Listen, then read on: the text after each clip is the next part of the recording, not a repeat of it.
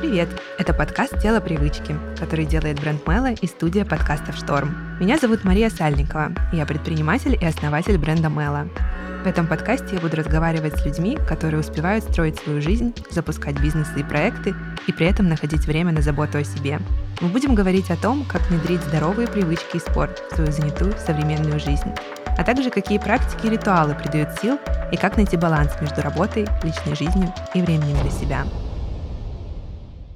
Сегодня у нас в подкасте «Телемост». Я в Дубае, где живу сейчас большую часть времени и развиваю свой проект, а моя сегодняшняя героиня в моем самом любимом городе, Санкт-Петербурге, и это Таня Минт, лайфстайл-блогер, предприниматель и основательница проекта Fit&Zen, автор и ведущая подкаста «Где мои эндорфины». Таня, привет! Привет, рада тебя слышать, и спасибо, что пригласила. Взаимно, спасибо тебе большое, что ты подключилась к нам сегодня. Интересный факт, с которого я хочу начать, что слоган твоего проекта — это «Тренируйся с любовью к телу», а слоган моего проекта MELA — это «Тренировки с удовольствием». И мне очень интересно было бы сегодня с тобой пообщаться и узнать побольше про человека, который вложил философию своего бренда, схожую философию с нашим. Тебя многие знают как блогера, основательницы фитнес-проекта Fit&Zen. Я знаю, что сейчас ты пересматриваешь свои роли. Расскажи, пожалуйста, как ты себя сейчас идентифицируешь?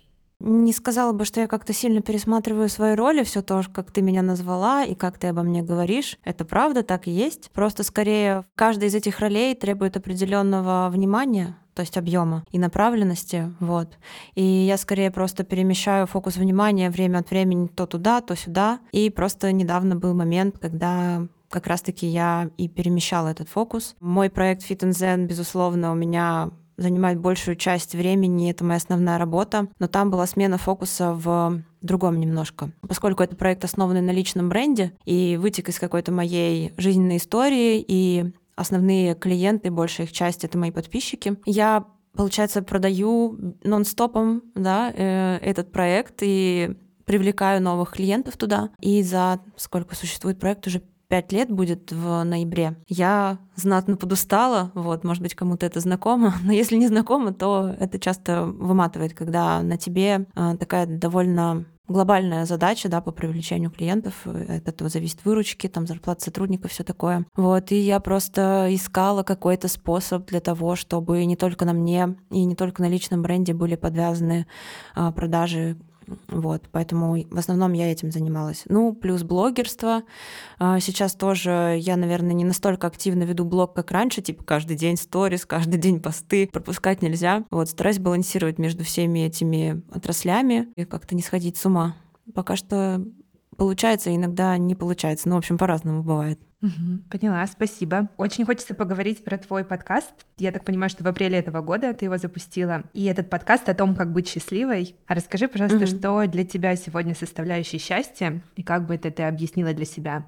В подкасте я рассказывала о том, что воспринимаю счастье, вернее, даже не воспринимаю, а просто могу его как будто бы подразделить на две такие категории. Одно — это такая сиюминутная радость, но, знаешь, как будто бы из-за ничего. Там идешь по улице, музыку свою любимую слушаешь, не знаю, ветерок теплый, тебе волосы колышет, и ты такой: о боже, я счастлив, я живу, и мне так хорошо, и вот эта вот радость внутри появляется. Вот это для меня очень важные моменты, и бывают в жизни периоды, когда их количество снижается, и тогда я понимаю, что что-то не так.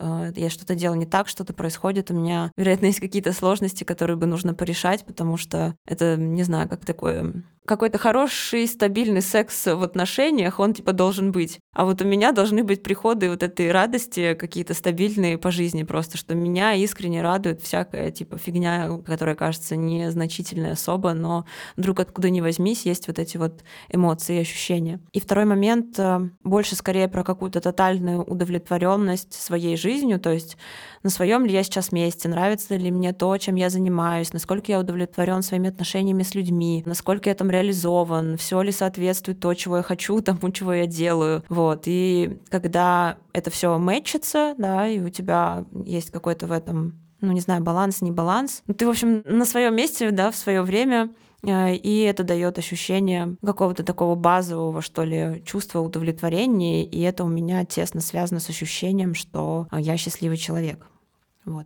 Скажи, пожалуйста, у тебя есть какие-то регулярные ритуалы, которые помогают тебе, если не прямо быть счастливой, но чувствовать себя более уверенно и спокойно в моменте? Я говорю про такие ритуалы, как спорт, возможно, какие-то практики, духовные, питание, медитация. Есть вещи, которые для меня важны в том, чтобы чувствовать себя спокойнее, наполненнее, не знаю, радостнее. Мне важно, чтобы мне было хорошо в моем доме, и это значит, что у меня есть какой-то ритуал поддержания этого «хорошо». То есть там должен быть какой-то уютный свет, там должен быть плюс-минус порядок, животные, не знаю, там мебель, которая мне нравится, какие-то пледики, свечи, благовония. Я вот этим себя окружаю, и мне хорошо. Если я вдруг этого лишаюсь, например, в долгих поездках где-то, где нет дома, или просто, не знаю, мне не хватает времени что-то обуютить, и там дома образуется какой-то бардак, и все немножко так ломается, вся привычная система, схема, тогда я начинаю чувствовать, что что-то не так, и мне нужно бы это поправить. И тогда я уделяю этому время, чтобы ощутить опять это чувство, что мне приятно и комфортно у себя дома находиться, и это дарит мне покой. Безусловно, это физическая активность. Я разными видами активности этой занимаюсь. Я люблю гулять, я хожу на тренировки, я занимаюсь функциональными тренировками, силовыми тренировками, хожу на йогу. На йоге есть такое чуть направление, да, которое уходит больше не в само занятие, а именно в расслабление, в медитацию, в шавасану, вот это все важная часть тренировки, да, когда напрягся, но обычно мы напрягаемся и идем дальше напрягаться, а тут ты напрягся, расслабился, стало хорошо, и можно идти дальше. Вот это важный момент для меня тоже как-то ритуал расслабления этот выполнять. Если это не в рамках каких-то практик физических, то, не знаю, полежать в ванной, посидеть на балконе у себя спокойно, там, не знаю, на диванчике, на солнышке, послушать музыку, побыть наедине с собой. Я живописью увлекаюсь, для меня, там, не знаю, посидеть 1,5 часа, что-то покалякать с красками, побыть в моменте, тоже важно и тоже можно назвать своеобразным ритуалом, да, то есть это не типа я сажусь там писать картину, какую-то работу, которую нужно показать, продать, а просто для себя вот этим занимаюсь, потому что мне в кайф. Танцы, разные всякие вещи, которые, не знаю, мне помогают и справляться с эмоциями какими-то сложными, да, выпускать агрессию или переживать какую-то печаль. Также и позволяют мне чувствовать себя более, не знаю, свободно и радостно, что ли. Поняла, спасибо тебе. Скажи, пожалуйста, подробнее про танцы. Мы знаем, что ты начала ходить на танцы. Расскажи, пожалуйста, немного про решение ими заняться и про направление, которое ты выбрала. Я на танцы пошла, кажется, в 2019, мне кажется, я первый раз пришла. У меня история такая, как и со многими вещами в моей жизни, типа ты что-то очень долго хочешь, думаешь об этом, эта мысль как-то фоново постоянно в твоей голове периодически возникает, проявляется так более ярко, но почему-то то времени не хватает, то непонятно, куда пойти, а как записаться, а как выбрать, какой педагог, а какое направление, а сколько стоит, а когда я буду туда ходить. Ну, в общем, вот эти вот такие бытовые моменты начинают поглощать желание и как-то препятствовать ему, что получается какая-то прокрастинация. Я занималась танцами в детстве, может, когда мне было лет 12 или 13, и это был последний, наверное, мой раз. И вот спустя сколько-то лет, там я уже не помню, мне 32 сейчас. Вот в 2019 году я пришла, я спросила подписчиков, могут ли они мне рассказать, кто у нас там классный есть преподаватель по танцам. Мне хотелось чего-то... Сложно сказать, какой стиль мне хотелось. Мне очень хотелось найти педагога, который бы меня вдохновил. То есть прихожу не за конкретным инструментом, типа научите танцевать хип-хоп, шаги расскажите, а вот к человеку, его энергии напитываться, а там не важно, что он уже мне скажет танцевать, да что угодно вообще, без разницы. Хочу как ты.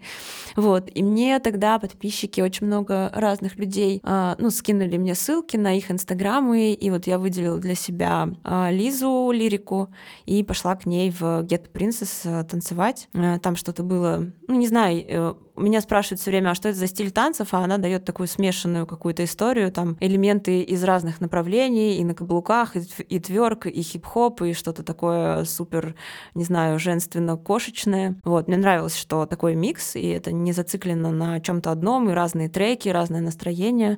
Она нравилась, вот, я начала к ней ходить. Было супер классно, потом она забеременела, она долго танцевала там с большим животом, и я к ней ходила, но потом она родила, и там нужно время на восстановление, она какое-то время не преподавала, а я, ну, переключилась просто на какие-то другие истории, не была готова искать кого-то другого там на замену, хотя я ходила еще там к нескольким педагогам, но надолго не задержалась. Недавно я такая, блин, Лиза, привет, а ты не хочешь со мной и позаниматься? И еще хочу с тобой заниматься, пожалуйста. Вот, она согласилась, и сейчас я продолжаю. Это были 4 года, типа, то активно, я там по 2 раза в неделю могла ходить, то там год затишья, например, и там дальше раз в неделю, потом опять перерыв, потом опять какие-то попытки. Но я к этому нормально отношусь абсолютно, я понимаю, что это там не моя работа, это не основная какая-то история, да, моей жизни, даже не хобби, а просто такое развлечение. Ну, типа, что сегодня поделать? Сериал посмотреть и чипсов поесть или пойти потанцевать, вот. И когда-то это пойти потанцевать, и мне нравится такое, меня это устраивает, я кайфую, несмотря на то, что у меня нет какого-то там, знаешь, ярого прогресса, что там, я не стала танцовщицей, ну, типа, это вообще не важно. Я просто в моменте получаю удовольствие, и мне этого достаточно. То есть это такое занятие для души? Да, вообще абсолютно ноль требований. Здорово. А для поддержания физической формы какие конкретно нагрузки у тебя и тренировки?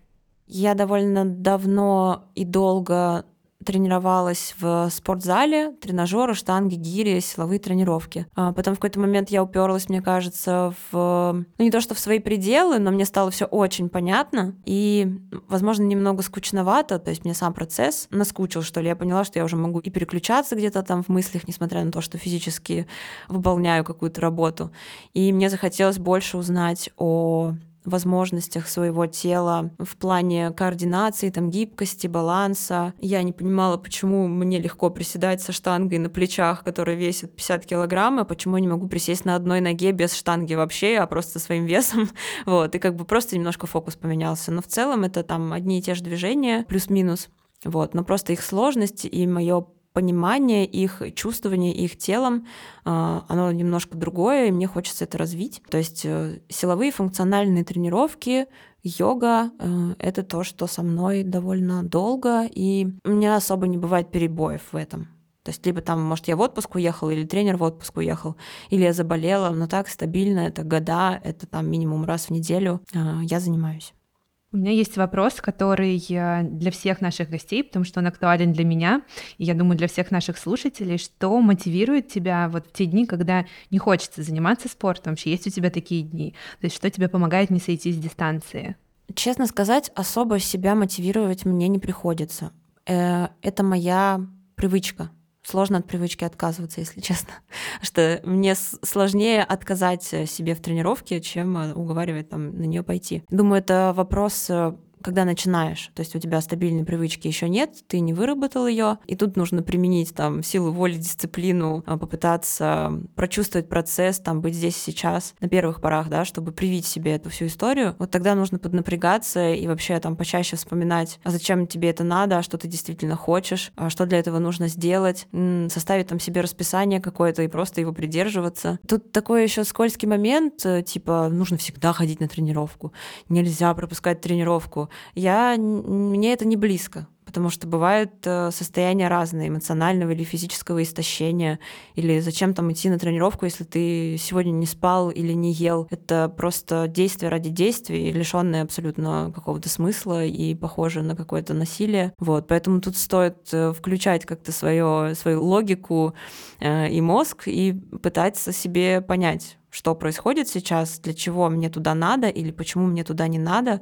в каких я обстоятельствах. Если я не пойду сейчас, то тогда, когда я пойду, я это запланирую, там, что я высплюсь, поем и приду через 3 дня там, в спортзал, а сейчас я отдохну, и это нормально. Бывает просто не хочу, но если это просто не хочу начинает повторяться и завтра, и послезавтра, и вот я уже месяц просто не хочу, ну, может, просто тебе не нравится то, что ты делаешь, или тебе не нравится человек, с которым ты это делаешь, или нужно поменять направление, или ты слишком много от себя требуешь. Ну, в общем, провести какую-то аналитическую работу касательно этой всей истории. Я же настолько привыкла и люблю это действительно. Я это очень ценю, это дело. Я вижу, как оно на меня влияет. Обычно, если я прихожу в плохом настроении, оно всегда меняется. То есть для меня тренировки — это там, не только способ поддержать свою там, физическую форму и чувствовать себя там, здоровым, но и эмоционально очень для меня важны, чтобы переживать разные состояния. Грустно, я пойду там покувыркаюсь, по штангу побросаю, или там зла, еще что-то случилось, очень сильно помогает мне с стрессом. То есть перевести себя в баланс какой-то эмоциональный. Да, это как опустошиться немного, что ли.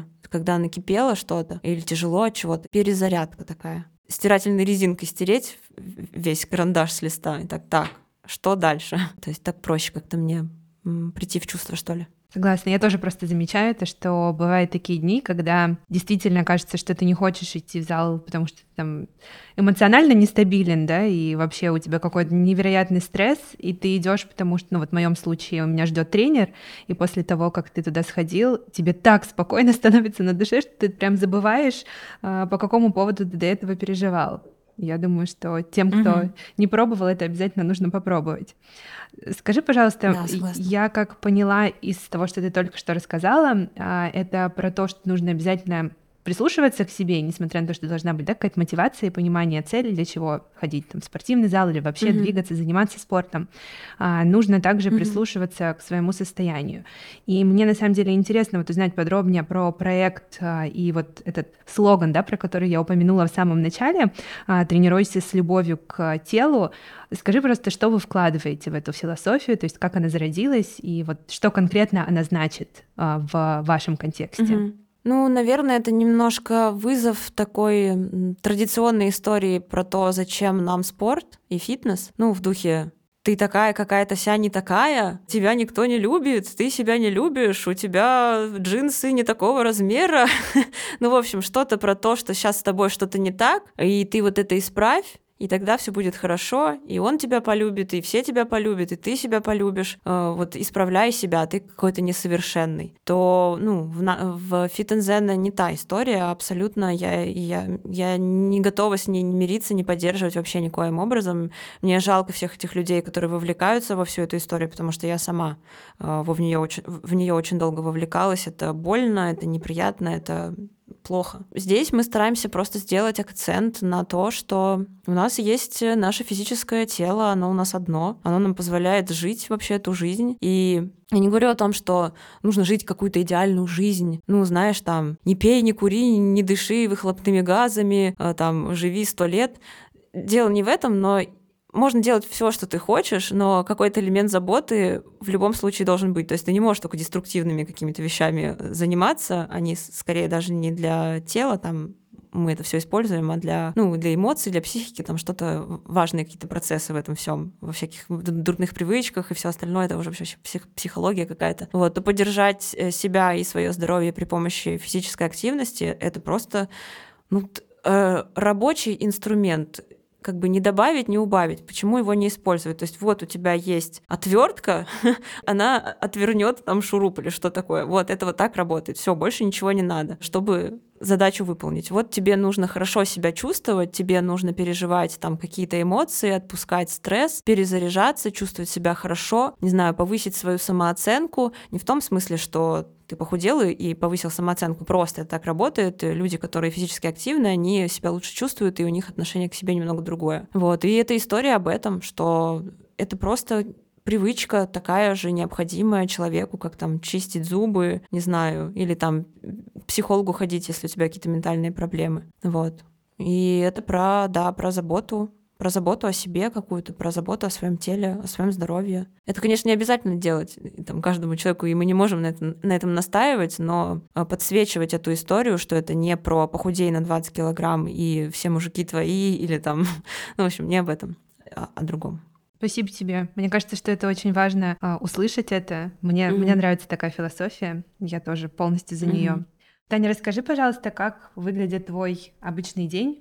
В общем, из чего он состоит, нам очень интересно об этом узнать. Конечно, дни бывают разные, и я не могу сказать, что вот возьмем на примере понедельника и рассмотрим мой обычный день, что его там можно переложить и на вторник, и на субботу. Раньше у меня были сложности с тем, чтобы организовать себе какой-то график. Знаешь, такие временные рамки во мне вызывали бунт какой-то. Я не буду все одинаково, я не могу с 9 до 6, неважно, там, на себя или на кого-то. И, с течением времени, что я работала с терапевтом и сама пыталась как-то организовать, устроить свою жизнь, я пришла к тому, что есть вещи, которые мне важно пофиксить, то есть устаканить, да, что там рабочие встречи, вот по таким-то дням со стальки-то до стальки-то, что там тренировка и там тренер, с которым сложно договариваться, переносить там время и как-то спонтанно назначать, то тогда я фиксирую ее, ну, там, в один день и в одно время, и все, больше об этом не думаю. И вот так важные моменты я фиксирую по дням недели, у меня есть календарь онлайн, и я пользуюсь им каждый день, без него не могу, забуду о каких-то важных встречах, прийти куда-то что-то забрать, вот, поэтому его использую. И дальше такие пустоты, которые ничем не заполнены, я наполняю от разных своих потребностей на текущий момент времени, там, на этой неделе чего я хочу, больше отдыха, меньше отдыха, там, больше спортивной нагрузки, меньше спортивной нагрузки, что-то куда-то ходить, ездить или быть дома. Вот. И, ну, дни, соответственно, очень разные. Мне, наверное, было бы проще рассказать, если бы я там работала в офисе, знаешь, и там, ну, я встаю в 7 утра, принимаю душ, завтракаю, не знаю, там, 15 минут занимаюсь йогой, потом еду на работу, работаю, возвращаюсь с работы, после этого я делаю вот это. То есть такого у меня нету, это мне не свойственно. Я стараюсь плясать как бы от момента здесь и сейчас. Я просыпаюсь в разное время, у меня нет фиксированных часов, я не встаю по будильнику, если этого не требуют какие-то договоренности с другими людьми, например, назначенная встреча, или я там записалась куда-то и меня ждут. То есть я буду просыпаться, когда я высплюсь. С засыпанием то же самое. Припёрло мне смотреть там до 2 ночи какое-то кино, я буду его смотреть. Но я стараюсь в этом во всем отловить какие-то тенденции. То есть не уводит ли меня в какую-то такую сторону, что я там 2-ю неделю подряд сплю по 5 часов, потому что смотрю какой-нибудь сериал до 3 ночи. Ну, я такое скорее скорректирую, да, такая, так, ладно. Сегодня я смотрю не 3 серии, а половину, и иду в ванну, лежу, принимаю, не знаю, там, свои какие-то процедуры и укладываюсь в кроватку. После того, как я пробуждаюсь, я не иду там сразу, например, завтракать. Тоже будет все зависеть от того, во сколько я встала. Так, а насколько я сейчас голодна? А каких-то стандартных блюд тоже нет. Я такая, так, а что я хочу теперь поесть? Ну, в общем, такое все очень гибкое. Меня это, на самом деле, даже не утомляет, наоборот, позволяет не чувствовать какую-то рутину, знаешь, когда один день становится очень похож на предыдущий, потому что в нем все абсолютно какое-то одинаковое, мне сложно в таком. Хотя это приносит чувство какой-то стабильности и безопасности, потому что это что-то про понятное и предсказуемое. И иногда я тоже могу так жить, но по большей части я все-таки как-то гибче к этому всему стараюсь относиться. Моя работа тоже разного характера. Когда-то мне нужно встретиться и там посидеть в таблицах, посчитать там какие-то доходы, расходы, проанализировать какие-то вещи, принять какие-то ключевые решения, предложенные там другими сотрудниками. То есть такая рутина, командные какие-то штуки. Или творческие дни, когда нужно поехать, например, там снять какие-то рилсы, съемки, какой-то угар, ну типа веселье при этом, типа с ребятами тоже, с которыми я работаю. Когда-то нужно встретиться, не знаю, там с моим ассистентом, чтобы она мне доложила, что где происходит, чего, когда сделать, тоже там впихать мне в расписание какие-то задачи, встречи. Инстаграм — это вообще отдельная история, потому что у меня профдеформация такая уже глубокая, что я живу свою жизнь и автоматически произвожу какие-то действия, которые я научилась делать, потому что я, использую их потом дальше в работе. Это типа записывать видео того, что происходит вокруг. Даже если я это не буду использовать прямо здесь и сейчас, то есть не буквально сейчас снимаю это для контента, я фотографирую, снимаю, я что-то говорю на камеру, свои мысли, я могу там что-то записать, могу записать какой-то текст, сохранить его, что, может быть, дальше это будет пост, записать какие-то идеи, зависнуть в рилсах, не знаю, там, в поисках звуков, которые мне нравятся и под которые я потом что-то сниму. И это может происходить дома, это может происходить на прогулке, в парке, в кафе, за обедом. Ну, то есть такое очень хаотичное распределение этих всех действий. Что еще? Я какое-то время посвящаю тренировкам, несколько раз в неделю я стабильно, куда-то еду либо танцевать, либо приседать, либо медитировать, еще что-то. Перед тренировкой я обычно всегда выпиваю чашку кофе. Можно назвать это ритуалом? Я думаю, да, потому что я всегда это делаю. Для меня это какое-то настроиться, плюс мне кофеин дает вот эту энергию, какой-то задор. Я всегда это использую. Я люблю, наверное, практически каждый день просто полежать на полу, послушать музыку. Это то, без чего я немножко не представляю свою жизнь. То есть там буквально, не знаю, 20-30 минут вот просто в потолок лежу, смотрю, слушаю музыку какую-то, которую мне сейчас хочется, пытаюсь услышать мысли в своей голове, что там меня наполняет сейчас, что я хочу дальше делать. Кстати, я никогда не смотрю особо что-то, когда я ем. Как люди, знаешь, поэтому вот вечером я сажусь, смотрю сериалы и ем там свой ужин. Обычно это делаю только если я с кем-то и кому-то это нужно, и я за компанию могу это поделать. Но если я нахожусь одна, это вообще не моя привычка, не люблю. Я люблю сесть, поесть, отложить тарелку, а дальше уже, если хочу что-то посмотреть, то смотреть. Я люблю очень принимать ванну, и мне важно, чтобы в доме, где я живу, обязательно была ванная. Только душевой кабины мне будет супер не хватать. Я обожаю вот эту соль для ванны, бомбочки, сидеть там, намазывать на себя кремушки, маски. И иногда я принимаю ванну буквально на 3 минуты. Это такой у меня тоже перезапуск какой-то. Знаешь, смыть предыдущее, как будто бы чуть-чуть обновиться и про другое уже дальше продолжить свой, даже неважно, утро, день или вечер. Бывает у меня такое ощущение, нужно на 3 минуты просто зависнуть в воде, сполоснуться и все, пойти дальше жить жизнь. Даже, возможно, переодеться. То есть такое какое-то переключение. Не знаю, в чем именно там фишка, но мне как-то помогает, как... Не знаю, это может быть как что-то в духе поспать 5 минут, знаешь, иногда прикладываешься на 5 минут, ты дремлешь, и потом встаешь такой просто с бешеными глазами, я дальше готов, вот, и кажется, что ты уже там чуть ли не всю ночь поспал, и у тебя новый день начался, ну, какие-то такие штуки. Угу. Ну, мне кажется, вода, да, обладает каким-то определенным свойством, что-то действительно смывать, перезагружать. Скажи, пожалуйста, про еду. Ты сказала, что в целом ты просто задаешь себе вопрос, что ты хочешь поесть, то есть у тебя нет чего-то такого, к чему ты придерживаешься. Это очень интересно, потому что спорт есть в твоей жизни. А какие вообще отношения с едой и какого питания ты придерживаешься? Ну, сейчас никакого питания не придерживаюсь. Ну, не сказать, никак это не назвать. Я держу в голове идею, что хорошо бы питаться регулярно, то есть не морить себя голодом и в то же время не употреблять пищу как способ, ну, какие-то эмоциональные штуки пережить. Ну, то есть там не есть от боли, от грусти, от когда тебе хочется общения и любви, там не перебивать это мороженым, а пойти взять любовь и общение, если это возможно, или как-то по-другому пережить эту ситуацию. Вот. Держу в голове это, и что, ну, желательно бы, чтобы все продукты потреблять, ну, условно говоря, из всех там групп, белки, жиры, углеводы, всевозможное мясо, рыба, овощи. Ну, короче, вот все, что есть, что нам доступно поесть, нужно это все миксовать. Чем разнообразнее питание, тем лучше для человека. В общем, каких-то таких я придерживаюсь взглядов. При этом у меня нет каких-то пищевых запретов, ограничений, что там я не ем мороженое, сладкое, картошку фри, ну, типа, все ем.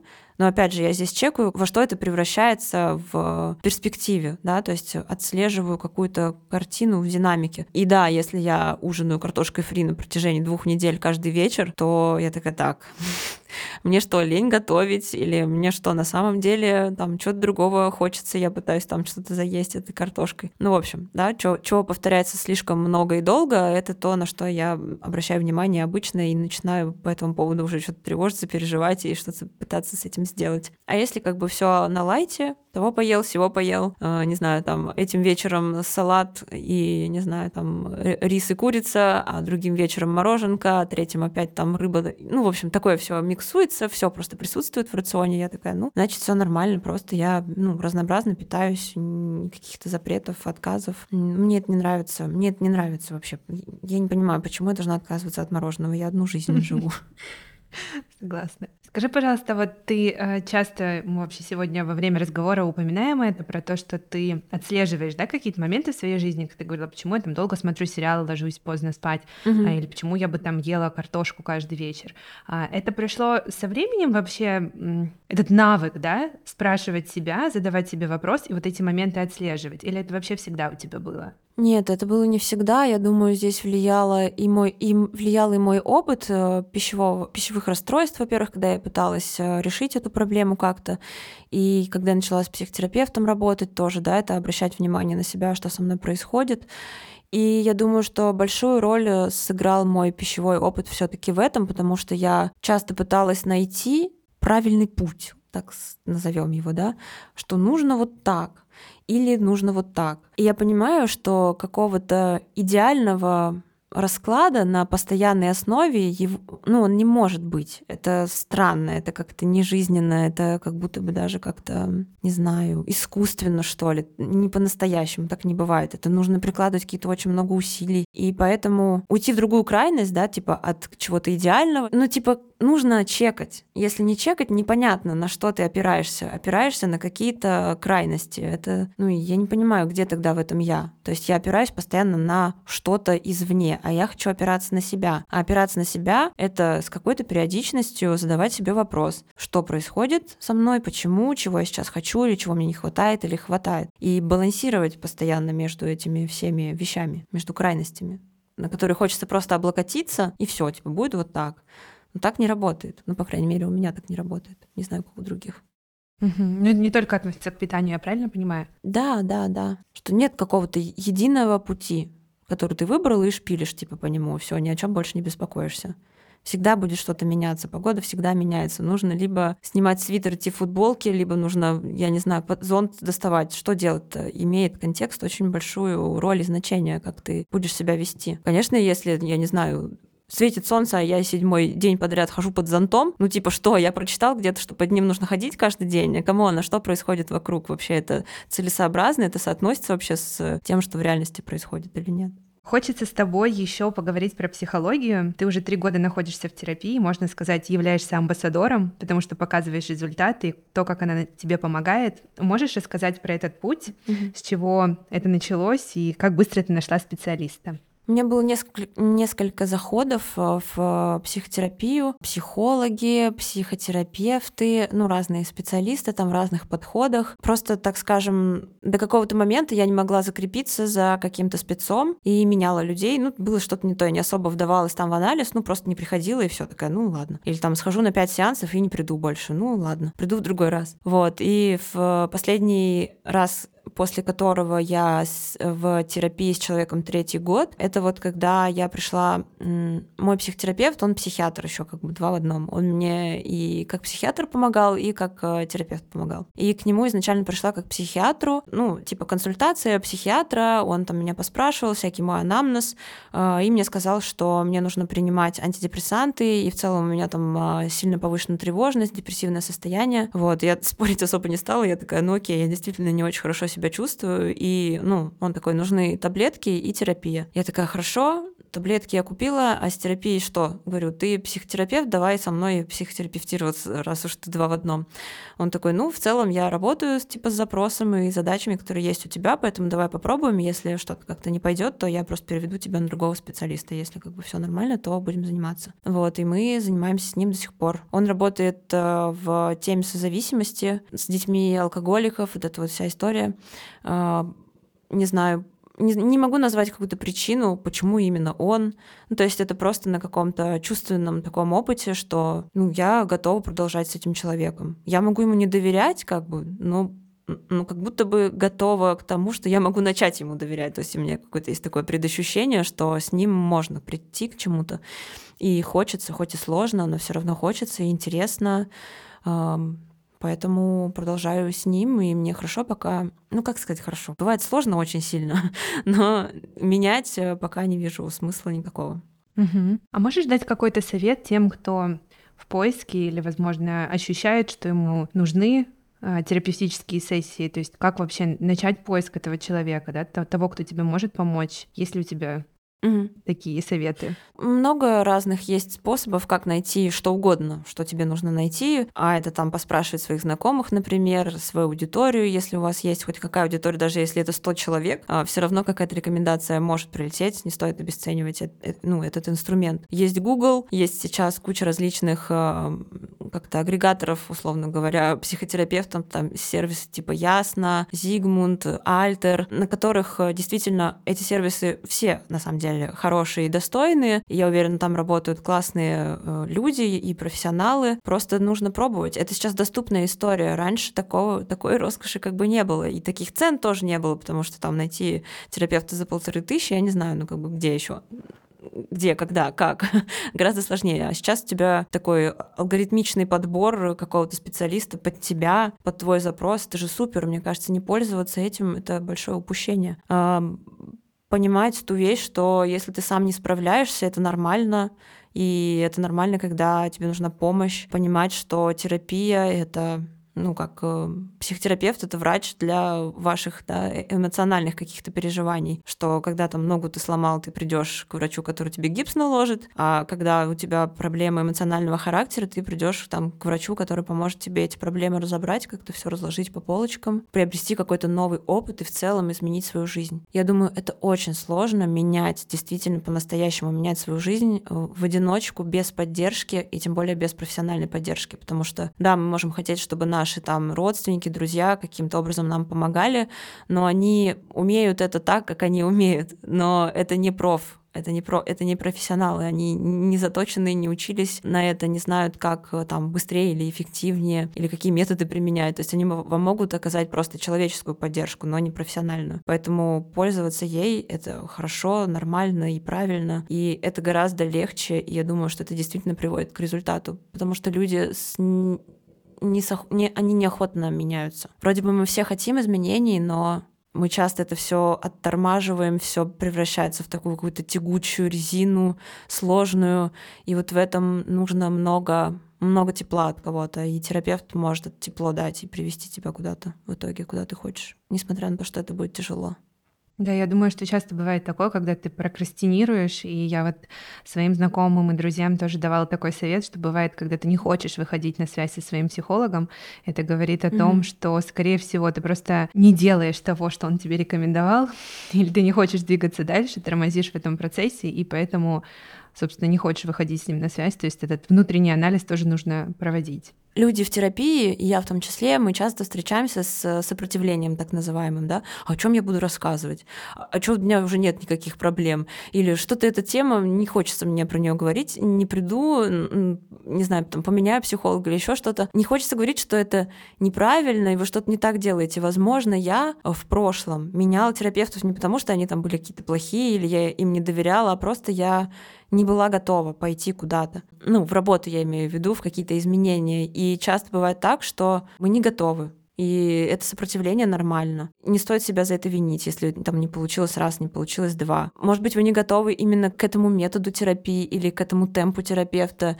или еще какие-то причины. То есть это не значит, что что-то с вами не так. И типа сопротивляться — это там плохо, что кто-то в этом виноват. Нет, когда вы будете готовы и вы войдете в терапию, это просто почувствуется, что вы готовы. Несмотря на сопротивление, ты все равно приходишь, значит, ты готов. Ну, бывает же такое, что просто разные темы поднимаются с психологом. Да. В какие-то темы ты готов идти в глубину, как ты говоришь, а в какие-то просто нет. Согласна про то, что ты можешь быть готов или не готов, и всему свое время. Еще хочется с тобой поговорить про путешествия. Я вижу, что ты много путешествуешь, смотришь мир. Стараешься ли ты в поездках придерживаться каких-то определенных ритуалов, которые поддерживают твое тело и дух? И если да, то каких? С поездками у меня все сложно. Наверное, путешествие — это одна из немногих вещей, в которых мне здорово, весело и интересно, но я там могу потерять себя. Я не езжу в путешествие одна, не знаю, не было такого желания, может, страх, может быть, там еще какой-то, ну, какой-то стоп-фактор есть, но обычно я езжу в путешествие там либо с мужем, либо с друзьями. Мне очень сложно в путешествии, где все незнакомое, сохранять какую-то свою... ну, и не знаю, индивидуальность, свои потребности слышать, я часто растворяюсь в окружающих. Ну, типа, скажи, куда мы пойдем, мы туда пойдем. А чё, какие у нас планы, я с вами. Вот, и мне сложно отделиться. И я в эти моменты нередко начинаю чувствовать себя действительно хуже. Обычно мой организм, он такой умный, он такой: ой, Тань, давай просто будем срать и блевать весь день в отеле, и 3 дня. Это как бы обычно говорит мне о том, что я не сказала в нужный момент, что я не хочу туда ехать, я не хочу сегодня день, не знаю, какой-то активный, я хочу полежать просто в номере, даже не выходить из него, несмотря на то, что вокруг, о боже, новая страна, море, зима, лето, неважно что. И когда я начинаю игнорировать эти потребности, мое тело выдает такие приколы. Было замечено вообще не один раз, очень много. То есть это уже настолько явно, что я такая: да блин, это не может быть никаким совпадением, это, не знаю, физическое проявление эмоционального дискомфорта, так скажем. Вот. И насчет ритуалов, наверное, может быть, я не успела их как-то понять или настроить, но когда я поняла этот прикол, да, с этой вот зависимостью своего физического состояния от эмоционального, я просто больше фокуса смещала на то, как я себя чувствую, чего действительно хочу, что не пойти куда-то с кем-то — это нормально, что остаться там одной — это нормально, упустить какую-то возможность что-то увидеть — это нормально, приехать и 7 дней просидеть в отеле, несмотря на то, что за углом Эйфелева башня — это нормально, блин, так бывает. Ну, приеду еще раз, ничего страшного, типа, ничего не случится. Вот, наверное, ритуалом стала вот эта моя сфокусированность на том, чего мне действительно важно, чего действительно хочется. Ну, есть банальные какие-то простые вещи, типа взять с собой, не знаю, лампочку в поездку за город, например. Ну, это такие, знаешь, ну, взять лампочку с теплым светом, потому что иногда приезжаешь в какой-то отель, а там нет нижнего света какого-то уютного. Или включаешь свет, а он такой холодный, знаешь, который пробуждает тебя просто и вселяет ужас какой-то на глубины души. И просто какой-то такой свой лайфхак, такой, я достану свой светильник, он светит желтым мягким светом, не знаю, достану свою Яндекс-станцию, включу свою спокойную музыку и вот как-то здесь обуючу то, что неуютно. Или попросить, ну, какие-то приколюхи у консьерж-сервис в отелях, что там тебе нужно подготовить, не знаю, какую-то определенную подушку.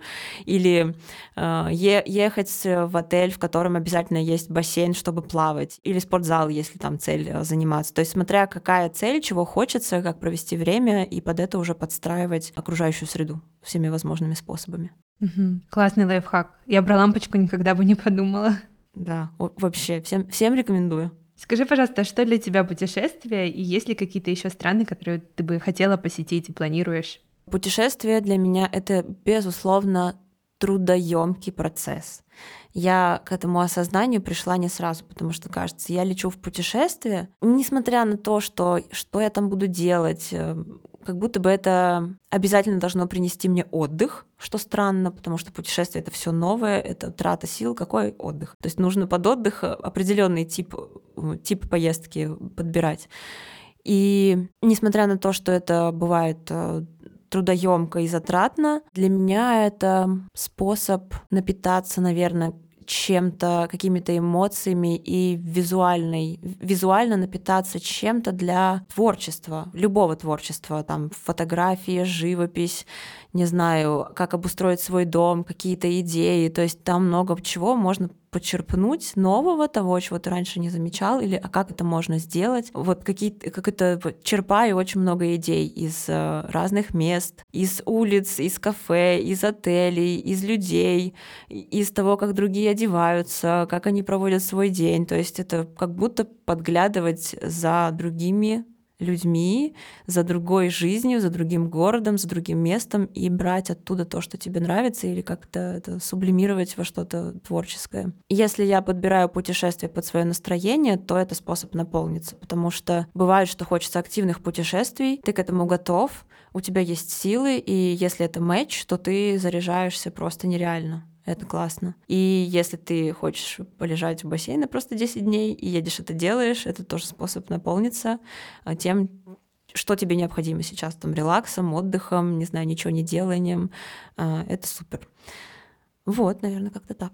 Я согласна с тобой по поводу вдохновения. Мне кажется, вообще всем творческим профессиям очень важно ездить куда-то и вдохновляться в какие-то новые места. И я считаю, что профессия предпринимателя, она одна из самых творческих, потому что тебе нужно очень много чего делать и изобретать, и думать нестандартно. Поэтому я тоже за вдохновение. Это точно так же, как ты говорила про спорт. Да, важно себя чувствовать. Я думаю, что очень важно задавать себе вопрос, какой отдых сейчас тебе необходим. У меня просто тоже был недавно такой период в жизни, когда я понимала, что мне очень-очень-очень нужен отдых, и мне нужно поехать в отпуск. Но сама мысль перелета меня просто страшила, потому что это тоже стресс. Тебе нужно приехать в большой аэропорт, где много людей, сдать этот багаж, потом там приехать, пройти паспортный контроль, как-то добраться до аэропорта. Я подумала, нет, я никуда не полечу, хотя я очень хочу быть на море и отдыхать, где-то лежать. Осознание того, что это будет дополнительный стресс для организма, и не факт, что ты его можешь вообще вынести. Поэтому, мне кажется, вообще во всех аспектах жизни очень важно задавать себе вопросы, анализировать, делать какой-то такой сканинг, да, того, что с тобой происходит.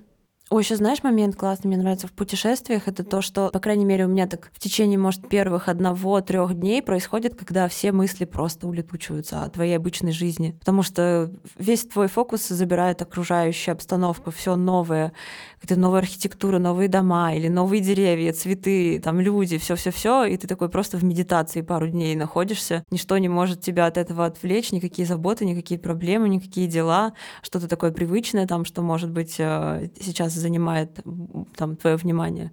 Это классно, тоже такое приключение и отдых. Таня, спасибо тебе большое за сегодняшний разговор, за то, как много важных моментов ты подсветила, рассказала и раскрылась. Спасибо тебе. Спасибо большое, что позвала и что задала все эти вопросы. Мне самой обычно интересно отвечать. Я такая, что я вообще думаю об этом? Типа, вау, ничего себе, я сама себя инсайтнула сегодня пару раз. Мне очень интересно, можно тебе вопрос задам? Что из сегодняшнего нашего разговора тебе больше всего, не триггернулось, запомнилось, а вот, может быть, зацепило твое внимание или заставило о чем-то, инсайтнула. Вот мне просто интересно. В первую очередь это то, что прошло такой нитью через весь разговор. Это про то, как важно слышать себя, важно подстраиваться под какие-то даже не то, что внешние обстоятельства, а под свое собственное самочувствие, да, ощущение. Потому что, как ты рассказала про погоду, эта погода, мне кажется, внутри нас, и она бывает очень разной. Mm-hmm. И нужно действительно воспринимать...